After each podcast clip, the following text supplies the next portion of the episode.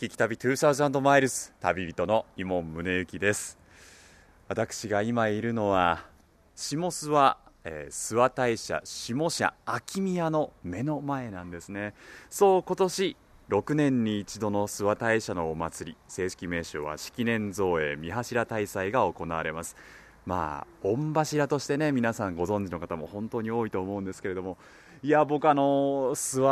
訪のこの諏訪大社もそうなんですが御柱ってやっぱりこう勇壮なお祭りで有名ですので一回こうね触れてみたいないろいろ調べてみたいなと思ってたんで今日はすごくワクワクしているんですが今日は御柱にまつわるスポットをいろいろと訪ねてみようと思います。最後までお付き合いください。聞き旅2000マイルズナビゲーターの松本英子です。この番組は日本列島北から南までおよそ2000マイルを旅しながらその土地に暮らす方々と出会い歴史や芸術食文化などの魅力を聞きその街ならではの音に触れ合う旅番組です。さて今年はなんと6年に一度いわゆる7年目の春に行われる天下の大祭長野県にあります諏訪大社のお祭り御柱祭が行われます。ニュースで山の斜面を氏子さんたちが大きな木の上に乗って滑り落ちていく光景。ご覧になったことがあるかと思いますがその山田市のクライマックスシーンで有名なお祭りが御柱祭なんです。社殿の建て替えとその四隅に建てられるもみの大木だけでなく山田市祭里引き祭といった行事も含めて地元の方は御柱と呼ぶんだそうです。そこで今回は旅人の伊門宗行さんが御柱の大祭が行われる信州の諏訪地方を旅していきます。果たしてどんな出会いが待っているんでしょうか。旅の様子は番組ホームページの動画や旅日記でも楽しむことができます。ぜひホームページをチェックしながら聞いてみてください。それでは聞き旅2000マイルズスタートです。聞き旅御柱を知るためにはやっぱり歴史もろもろ詳しくね聞いていかなきゃっていうことでございまして私あの諏訪市の博物館やってまいりました。え今日はですね諏訪市博物館の館長の小林純子さんにお話を伺っていきます。小林さんよろしくお願いいたします。よろしくお願いします。あの外に御柱があるんですね。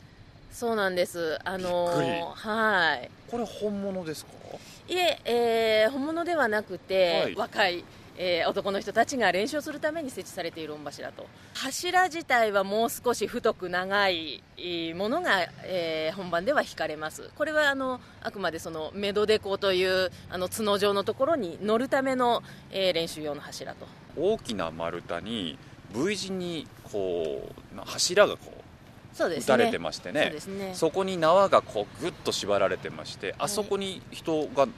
そうですね。あの足場になるうと、縄がたくさんついてまして、ええ、であの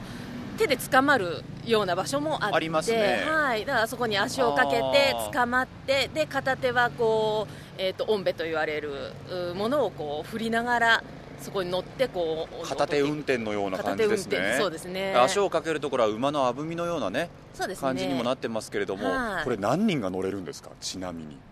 あの地区によってメドデコの長さが違ったり違うんですか？そうすごく長いメドデコをつける地区もあったりするんですけれども、えー、大体8人から10人ぐらいですかね片方に。今地区とおっしゃいましたこの地区っていうのは多分キーワードになると思うんですが全部で何地区が？はいえー、上社の御柱を引く地区として、えー、8地区、うんうん、えー、下社の御柱を引くのがやはり、えーと、8地区ですね。全部で、えー、上社下社合わせて16本の御柱を引くことになります。なるほどな。これ僕は生で見たことないんですが、はい、どうなんですか？男の祭りっていう感じですね、もう荒々しく。郵送で、はい、そうですね、あのー、6年に1回しかやられないお祭りなんですけれども、ああ、また御柱がやってくるっていう、そういう感覚で諏訪の人は過ごしてやっぱそうなんだ、もう地元の人にとってはもう欠かすことができないっていうことですよね。いやこれ大きいものをね御柱を目の当たりにしてじゃあ歴史をということなのでちょっと館内に入っていろいろとまたお話をお伺いしてもよろしいですか？はいよろしくお願いします。松本英子がお送りしている聞き旅2000マイルズ。今回は今年御柱の大祭が行われる信州の諏訪を旅人伊門宗行さんが訪れています。長野県の諏訪大社といえば全国に1万ほどある諏訪神社の総本社で信濃の国の一宮として知られていますよね。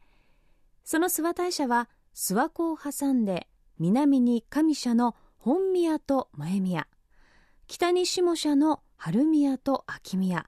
合わせて4カ所鎮座しています。御柱祭は上社と下社それぞれ別々の日程で行われるそうです。4月に山田司祭がスタートし木遣りの歌とともに山に置かれていた大きな木を氏子の皆さんが弾きながら動かしあの有名な山出しのクライマックス木落としが行われます。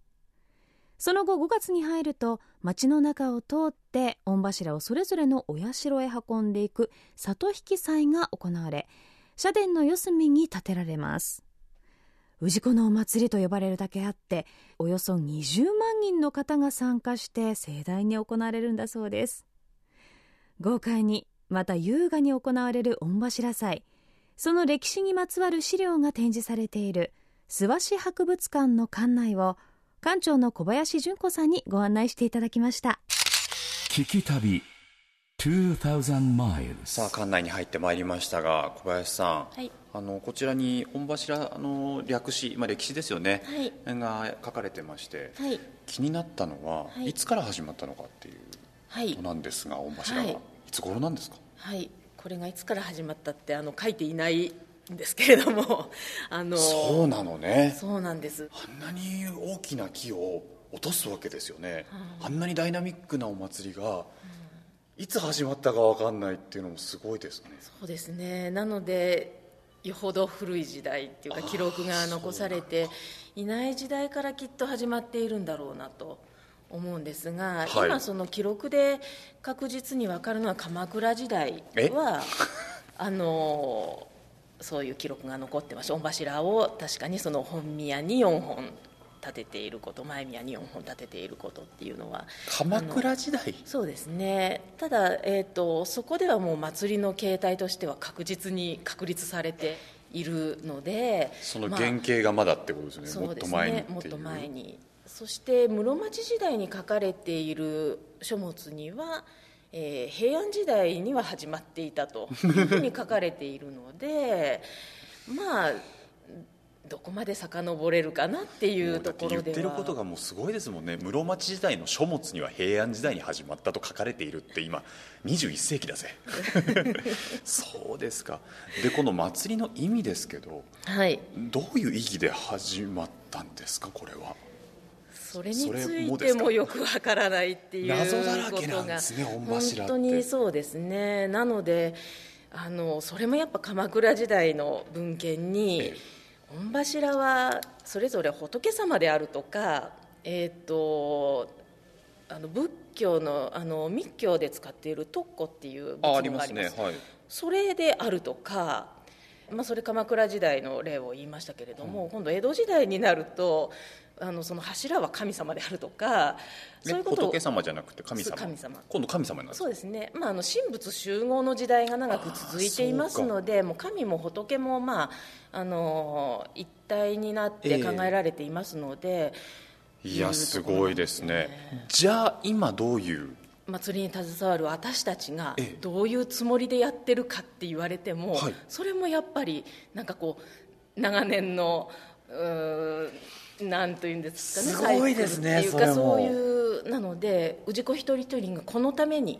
あの御柱を立てる意味はこれだっていうふうに思ってやっているわけではない。はあ。ただあの学説みたいなのはまあたくさん出ています。例えばもう縄文時代から続くそう柱立て祭り祖霊信仰みたいなそういう祭りが続いているんじゃないかとかえーと、世界に目を転じると東南アジアあたりでもやっぱ柱立ての祭りがありますので、えー、そういうところとの類似性をこう考えてみたりとかあの今学説はすごくあのやっぱり出ているんですが、はい、それがその解明できたわけでもなくて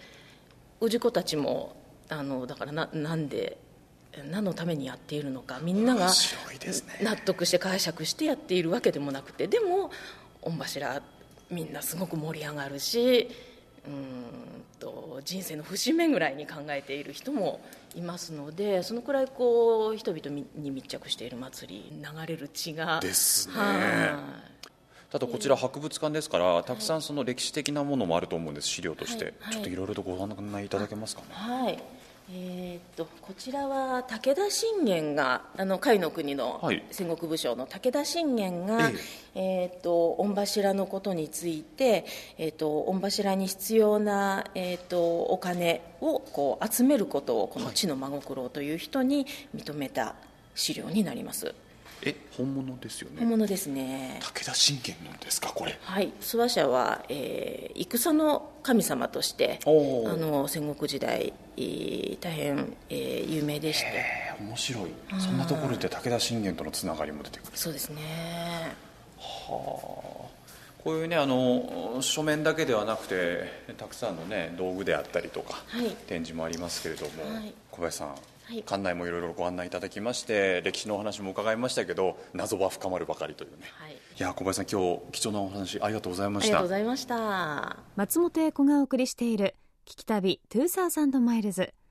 今回は今年の春御柱祭が行われる長野県信州の諏訪を旅人井門宗之さんが訪れています。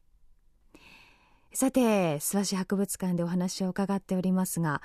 御柱は仏様なのか神様なのかということも含めていつ頃から行われているお祭りなのかもそうですしまたどうして大きな木を里へ引き入れるのかさらにはなぜ6年に一度いわゆる7年目の周期で行われているのかいろんな説があってこんなにも謎の多いお祭りだったんですね。驚いてしまいました。こちらの諏訪市博物館では御柱祭や諏訪大社諏訪信仰にまつわる展示だけでなく御柱祭のビデオ上映も行っているそうです。ぜひお時間のある方足を運んでみてください。さて諏訪市博物館を後にした一行。続いて向かったのは上諏訪にあります増見の蔵元。シックな黒塗りの壁に赤いのれんが目を引く宮坂醸造株式会社。お話をお伺いするのは代表取締役社長宮坂直隆さんです。今回は一般公開されていない酒蔵を特別にご案内していただきました。聞き旅2000 miles 基本的なところなんですが宮坂醸造さんの創業は何年前ぐらいなんですか？えっと、1662年っていうふうに言われていまして。1662年。はいあの古い方ではあると思いますね。宮坂醸造さんといえばマスミという銘柄がありまして、ええ、このマスミでご存知の方多いと思いますけど、え、この名前の由来というのは？これもねはっきりしないんですがおそらく江戸時代の末期にですね、はい、あの諏訪大社から頂戴している名前だと思うんですね。あの諏訪大社にマスミの鏡っていうニックネームの、まあ、鏡があってですね、でこれが、まあ、あの諏訪大社のご宝物の一つなんですね由緒正しき名前という、えー、ここから先ちょっと蔵がありますのでちょっとご案内いただいてよろしいですか、はいはい我々ね長靴履いて頭にはキャップをすっぽりかぶってね完全防備の状態で中に入ってますけれども。入ってきたのは原料処理室というふうに我々呼んでいる部屋で、はい、先ほど見ていただいた白米あれを洗ってですねそして水を吸わせてでこれが蒸し器なんですけれどもあの蒸す。巨大な。実はこの原料処理っていうのは酒造りにはものすごく大切な工程で、えー、米に水を吸わせて蒸すっていったらそれだけなんですけれども、はい、ここで品質がかなり決まってしまう聞き旅2000 miles 日本酒のできるシステムっていいますか仕組みを簡単に言ってしまえばまずこの米麹と蒸したお米と水を一緒にして小さい桶に仕込んで甘酒を作るんですね。甘酒。で甘酒ができてそこへ酵母という微生物を入れるとその酵母が甘酒の甘みを食べて生命活動を行ってアルコールや味や香りを作り出している、うん、それが日本酒なんですね。でつまりあの日本酒の直接的な原料っていうのは何なのかというと甘酒ということになります。そこなんですね。ベースはそこなんですそうです。で甘酒が酵母たちにとって美味しいものであれば美味しい美味しいって言ってそれを食べてですね、はい、でいい酒を作ってくれます。でその甘酒を美味しくするためのに最も大切なのはこの麹だから。だから酒酒造りの工程の中で実は実は一番大切なのはこの麹作りだというふうに言われているわけです。それを行っているのがこの麹室という部屋で、ね、えー、これが出来上がった麹ちょっと特別ですけどつまんで食べてみていただくと。いいんですか？えあもっとガバッととら食べないと分からない。です、えー、口の中で丁寧に噛んでいると甘みが広がって。ふわっとまた甘酒の香りがしてくる。うわすごいこれ。これがつまり甘酒の原料になるわけです。でこの甘酒のこの甘みをあの酵母だしが食べて、うん、アルコールを作り出していく。そういう流れになります。聞き旅2000 miles さっきから申し上げているように日本酒を作ってるのは酵母って微生物です、はい、だけど酵母にもいろんな種類があってですね、えたまたまこの増見の酒蔵からはですね1946年っていうんだからもうずいぶん前これは昭和21年なんで7号酵母っていう酵母が発見されてそれが発見された場所があの辺らしいっていうんで。目の前に火がありますからね。あの7号酵母は、えーと、比較的安全に非常にお上品な酒があ作れるっていうんで、えー、今でもあの日本の酒蔵の大体6割くらいの蔵はもともとはここで誕生した七号酵母という酵母で酒を作ってるというふうに言われてここで誕生した、を使ってるんですか？これはね実は国の醸造試験場が、はい、あのここに優秀な酵母が住んでるっていうことを発見して、はい、酵母って生き物だから餌やら増えるんで、はいはいはい、増やしてそれをアンプルで詰めて日本で一番たくさん酒を作ってるのはここから誕生していった七号酵母っていう酵母だと、まあ、すごいな松本英子がお送りしている「聞き旅2000マイルズ」今年の春御柱祭が行われる諏訪を旅人の伊門宗行さんが訪れています。宮坂醸造株式会社訪れております。伊門さん日本酒造りに大切な麹お味見もさせていただいてましたがそれにしても全国で6割の清酒メーカーで活躍している7号酵母がマスミの酵母だったんですね。宮坂社長は伝統を守りながらも時代の流れに合わせて新しいことにチャレンジしていかなければならないともおっしゃっていたそうです。この挑戦し続けるこのトライの精神こそが魅力なのかもしれませんね。えさあ今回特別に酒蔵を見せていただき感動してましたイモンさん。今度はマスミを試飲させていただくことに。聞き旅じ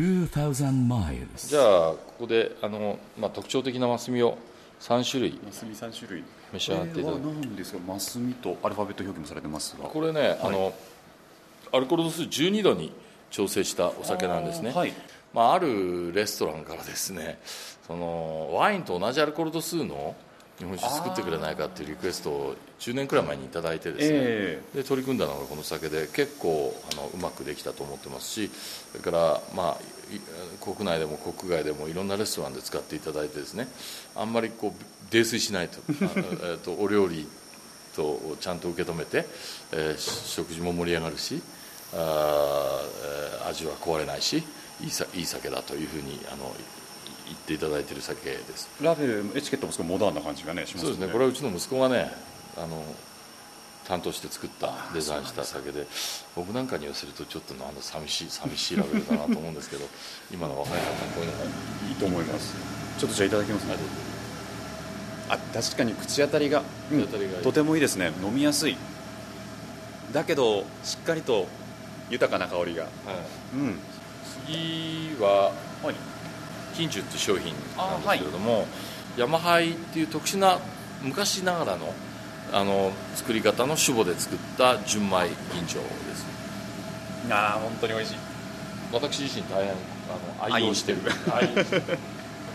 さて最後は、はい、これは荒走りっていう商品で、はい、これはあのいわばさっき召し上がっていただいた、はい、えー、と絞りたての酒をそのまま水詰めしちゃったマスミバージョンみたいな、そうですそうです、はい、で冬のこの酒絞ってる期間だけ出荷しているこう飲み応えも本当にあって。いただきます、はい。うん、アルコール度数17度以上あ17度以上、えー、確かに香りも立ってますしね、そうですね、はい、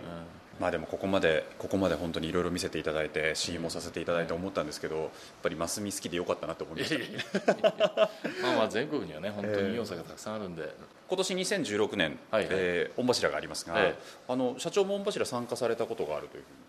え当然ね諏訪の人間なんでええ。ずっと参加してますけれども、えっと前回くらいからですね本当にこう柱を引くようになったのはねあの以前はね本当に酒屋忙しくてですね なるほど。お祭りの期間中っていうのはね、はとてもとてもそのお祭りに参加できるなんて状況じゃなかったんですよ。だからはっきり言ってね僕はあんまりお柱好きじゃなかったですよ。だって超忙しすぎてです、ね、忙しいからもう寝る間もなくみたいな感じでしたから。でも参加してみてどう思いました？あ参加してみてねいいもんですよ。すごくいいもんで。ね。特に柱をこうひひ引くとですね、ええ。力入れるとそれなりに動くんですよねあの重い柱がね。それはみんなの力が合わさって動くんですけれども、えああの確かにこう引いてるなっていうそういう実感があってですね。素晴らしい祭りだと思ってますけどうねん。諏訪に生まれてよかったなと思ってます そこでねもう欠かせないお酒を作られてますから本当に今日貴重な時間ありがとうございました。ええええありがとうございました。松本英子がお送りしている「聞き旅2000マイルズ」今回は今年の春御柱の大祭が行われる長野県の諏訪の町を旅人の今宗行さんが訪れています。御柱祭について諏訪市博物館で学んだ後マスミで知られる宮坂醸造さんにお邪魔した一行お酒好きのイモンさん3種類しっかり試飲もされていましたね。さあ続いては諏訪大社に縁の深い諏訪神太鼓の保存と伝承に努めている方がいらっしゃるということで早速下諏訪の湖畔にほど近い諏訪家太鼓店にお邪魔しました。聞き旅さあたくさんの太鼓に囲まれておりますけれども、えー、諏訪家太鼓店諏訪神太鼓伝承保存会総家会長ですね、はいそうです。えー柳沢忠則さんにお話をお伺いしていきますので、柳沢さん今日よろしくお願いいたします、はい、よろしくお願いいたします。たくさん太鼓並んでおりますが、い。えーこちらのいわゆるその諏訪神太鼓と言われるものの特徴っていうのはどういったものなんですか？そうですね、その神太鼓っていうのは、諏訪大社の、えー昔からの伝わった太鼓のええ。曲の保存と継承ということに、なるわけですね。ということはもう神様の前で叩く太鼓を神太鼓、えーそうですね。神の太鼓で神太鼓なわけですね、で、打って55年ですから、諏訪大社はね、必ず元旦8月1日、このお炎してるわけですね。実はここ太鼓たくさん並んでる中でひときわ目につく大きな太鼓があって太郎太鼓っていう名前がついててですね、あの叩く面に何か文様が書かれているんですけども、あれが実はというね。そうですね、あれはあの、えー岡本太郎さんのはい。太鼓でございましてね、えー私があの大阪万博ですか、はい。えーその時にちょっとあの知り合いになって、はいはい。でその後にいろんなあの話をする中で、えーとてもあの感動していただいて、えーそれから諏訪には御柱という大祭があるわけですね。岡本さんも大変好きで、えー俺の太鼓を作ってくれと。あなるほど。柳沢さんに、えええー芸術は爆発だと。だけど太鼓も爆発だってあんた、はいあの力んでたじゃないかって。なら俺の太鼓を作れともうあの人には小さいようなものを作ったってあのえあいいっては言ってくれませんのでね。あびっくりするような 作っていやこれならいいということでもう全国岡本さんと、はい。えーずっとこの太鼓は旅してます。あはい。そうなんですか、はい。名前が太郎太鼓って書かれてるのははい。そういうことなんですよね、そうなんですね。ご自分で書かれて。で川へ書かれると困るんだよって言って言ったらねどうへ書いてくれって言ったらダメだもう見えるとこへ書いて。だからあの川の目に書かれてるんですね。大きくサイン書かれてますからね、はい。あー実際に御柱で使われる太鼓もここにはあるんですか？でそうですね。あの御柱にはあまり楽器っていうものは使わないんですね、えで何をあれするかって木遣りがあればへもうそれでいいんだと、はいはいで私も木遣りを歌いますし、えでその木遣りの、えー、音べっていうあの語弊っていうのがこちらにもありますけどね。あのそれも私も作っておりますけれどもあじゃあもう本当に人の声だけでっていうところなんですね。そうええ。ただあの御柱の中にも山出しと里引きがありまして、ええ。や山出しっていうのは本当にあの素朴な昔からの伝統な山出しをやろうっていうのがこの地域の人たちで今度は里引きというのはうんと派手に盛り上げてやろう、うんうん、そういう時には今度はあの太鼓も何もしゃしゃり出るわけなんですよ。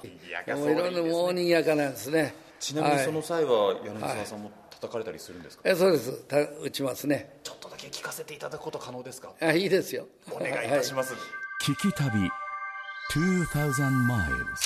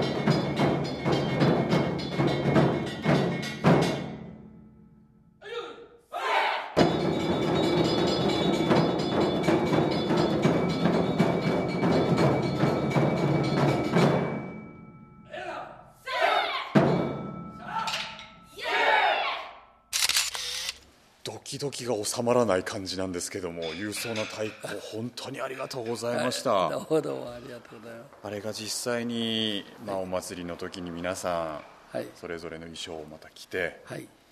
叩かれるわけですもんね。そうですね。これはすごいでしょうね、動きがまたダイナミックですね。はい。すごい。どうですかね柳沢さん。諏訪の方にとってのこの御柱っていう存在はどういった存在ですか、えー、6年に一度ですから7年目に一度、はい、その6年待つわけですよね。そうですね、えー、その思いっていうものはまた予想にない思いというものがありますね。そして、えー、奥山から大木をご神木を、えー、引き出してきてそしてみんなが、えー、この三市二町一村約20万人のえー、氏子がですね、えー、一つになって、えー、最後に、えー、4つある大宮に、はい、それぞれ四隅に4本ずつ16本ですね。これを立てて神となってそして祭りが終了するわけですね。はい6年間 待ち続けてやる。その思いはまた格別なもんかなとそうに思いますね。20万人で紙を作っていくっていうことなんですもんね、はい、そういうことですね。なるほどな。いや本当でも今年のねお祭りのまた成功をお祈りしておりますけれども、はい、今日本当に貴重な演奏ありがとうございました、はい、ありがとうございました。本当にありがとうございます。松本英子がお送りしている聞き旅2000マイルズ今回は今年の春御柱祭にゆかりのあるスポットを訪ねて信州の諏訪を訪れています。太鼓の演奏に木あり鳥肌が立ちました。とても神聖な空気が流れる歌声の後に迫力ある太鼓の演奏。イモンさんも感動されていましたけれども諏訪神太鼓保存会の皆さんに演奏していただきました。えこの曲は御柱祭のクライマックスシーンを描いた天下の木落とし太鼓という演目だそうです。柳沢さんは太鼓和楽器獅子神楽などの作曲振付指導も行っているそうです。御柱の里引き祭で披露される神太鼓今から楽しみですよね。さて続いて訪れたのは下諏訪駅から歩いて5分。諏訪大社下社秋宮の表参道沿いにあります門前広場。漢字で食べる祭りの館と書く食祭館にやってきました。早速館内のお食事処で食祭館の支配人伊藤博明さんにお話を伺いました。聞き旅こちらはどういった施設になるんですかね？そうですね。あの建物の中はですねお土産屋さんとお食事処がありまして、まあ、外に行くと無料の足湯源泉かけ流しになってますけれども入りました。足湯があ入りました。入りましたあの出てる温度がね55度あるんですよ結構厚めだったですけど。ちょっと厚めなすごい気持ちよかったです。本当ですか、はい。よかった。足湯があります、うん。はい、なんか面白かったのはこの、どうしても観光客の方も多いのかなと思いきや、ええ。足湯に地元のお母さんたち入っててそうなんですよね。話に花が咲くんですよ。でそのお母さんも1日1回じゃなくて1日2回とか来ちゃう方もいるので あの、まあ、地元の人のスポットでもあるのかなと。なんか憩いの場化してるんでしょうね。あありますよね。うん。うん。ちなみにオープンっていつなんですか、2010年であの御柱前回の御柱祭の時にオープンしてます、諏訪の名産ってもちろんたくさんあると思うんですけど、うん。これ例えば何があります？大きな湖で諏訪湖があるので川魚とか、はいはいはい。まあ、山もありますけれども美味しい水もありますので、えーお酒ですよね。あとまあ信州って言ったら、まあ、ご存知の信州味噌だとか、はい。まあ、そういったものになりますよね。信州味噌使ったまた煮込みとかね、煮物とかも美味しいですもんね。ですよね、はい。いやーもう食べ物ばかりじゃなくてお酒が美味しいときたら私もねはい。じゃあ下諏訪にもね美味しい日本酒1軒だけ酒蔵あるんですよ。はあ、はあであのうちにも売店で置いてますけれども、えあのみこつるっていう銘柄作ってるお,、えーお酒屋さんが近くにあってそれもとってもおすすめですいやーちょっとね皆さんもねもうオフシーズンがないのが諏訪かなって思いますからね。そうですね。本当たくさんの人にね来ていただきたいです。しそういう方にこの食祭館に来ると、ええ。やっぱりこううん分からなくてもいろんなことが知れる入り口にもなりますもんね。そうですね、まあ、観光の拠点にもなってますけれども、ええ。特に今年は御柱祭ということで、まあ、御柱の情報をしっかり集めてですねご案内できればと思ってます。いやー伊藤さん、ええ。目の前に何でしょうねこの美味しそうなメニュー表があるんですよね。はいはい。信州え酒かす入りのラーメンっていうの？ええ。みこつるの酒かすを使った味噌ラーメンっていうのが絶対美味しいやつじゃないですか。とってもおすすめですよ。ではこちらとまたね馬刺しなんかもね用意していただければなと思います、はい。よろしくお願いいたします、はいありがとうございます。はいお待たせしましたこれが、えー酒かす入りの味噌ラーメンと。そうですね。いやー色もちょっと濃いめに感じますがそうですね。上に水菜が乗っていてねすごくこう、なんでしょうね。見た目もすごく爽やかな感じ、はい。早速いただいてまいりますがスープいきましょう。ああいい香りする。いただきます。うわ酒粕の香りがするのとやっぱりだからこそ濃厚な感じもしますしすね。美味しいこれオリジナルの味噌のブレンドとうわそうなんだ。そこに酒かすを足して作ってるので伊藤さん信州味噌ですか？そうです。うわすっげえうまい。ただやっぱ子供もお年寄りも食べられるように、はい。あのアルコール分は飛んでるのであまあ、安心して食べられますよね。なるほど、うん麺もねいただきます。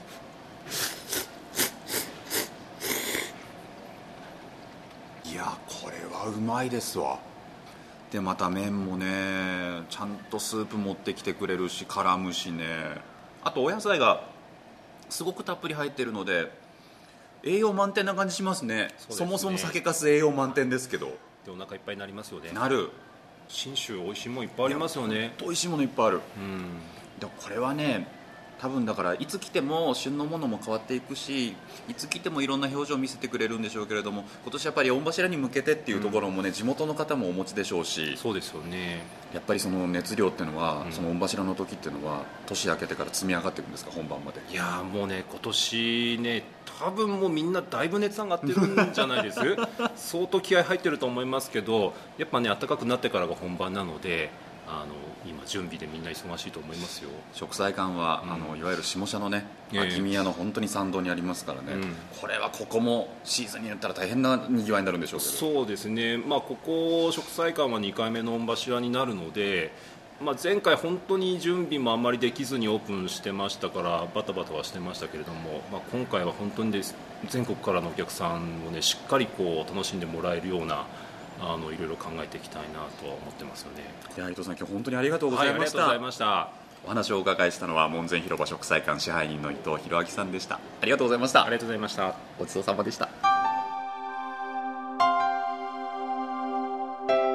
聞き旅2000 miles 今回のロケの最後はですね、えー、御柱の最大の見せ場として知られます、えー、諏訪大社下社の木落とし坂にやってまいりました。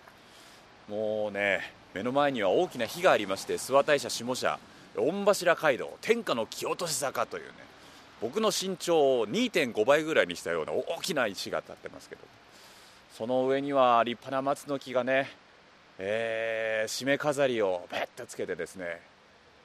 これがもう勇壮な感じもしますしね。そこから目を転じて私の後ろ。まあまあ危険立ち入り禁止というふうにね縄が張られておりますけれども。ちょっと下を覗くとこれはものすごい迫力ですよ。最大傾斜で45度。長さおよそ100メートルというねここあの御柱がダッと落ちていくわけですよね。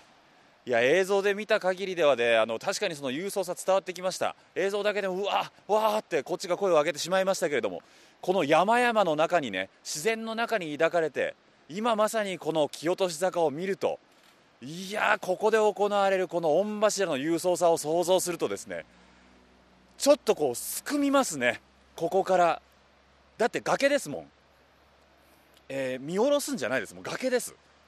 でこの下はですね道路がありましてその先には川が流れているんですがそこでねあの実際の御柱の時には観覧席になってたくさんの人々がね見る場所なんでしょうけれども多分あそこで見て首が痛くなるでしょうね。見上げんばかりのこの崖を見て、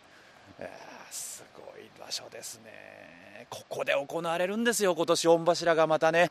再び行われるんですよ。もう諏訪の人たちの血が騒ぐというふうにねインタビューしてきた方々おっしゃってましたけれども。皆さんが待ちに待った御柱が今年は4月の2日土曜日から6月の15日水曜日まで上社下社合わせて行われる。これはちょっとこの坂見たら本当に実際に見たくなりますね。ぜひねあの皆さんもこの勇壮なお祭り天下の大祭御柱祭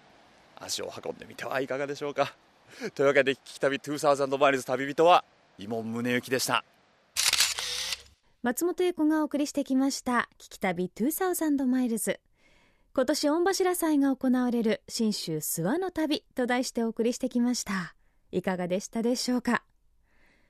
始まりや目的などまだまだ謎が多い御柱のお祭りですが諏訪の皆さんが御柱祭にかける思い伝わってきましたよね。6年待ってようやく今年というこの7年目にやってくるお祭り。その熱いエネルギーを感じる旅。この様子を番組ホームページの動画や旅日記でもお楽しみください。アドレスは jfn.jp スラッシュ旅。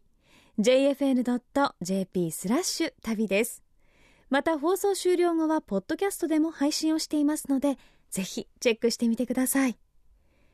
聞き旅2000マイルズナビゲーターは私松本英子でした。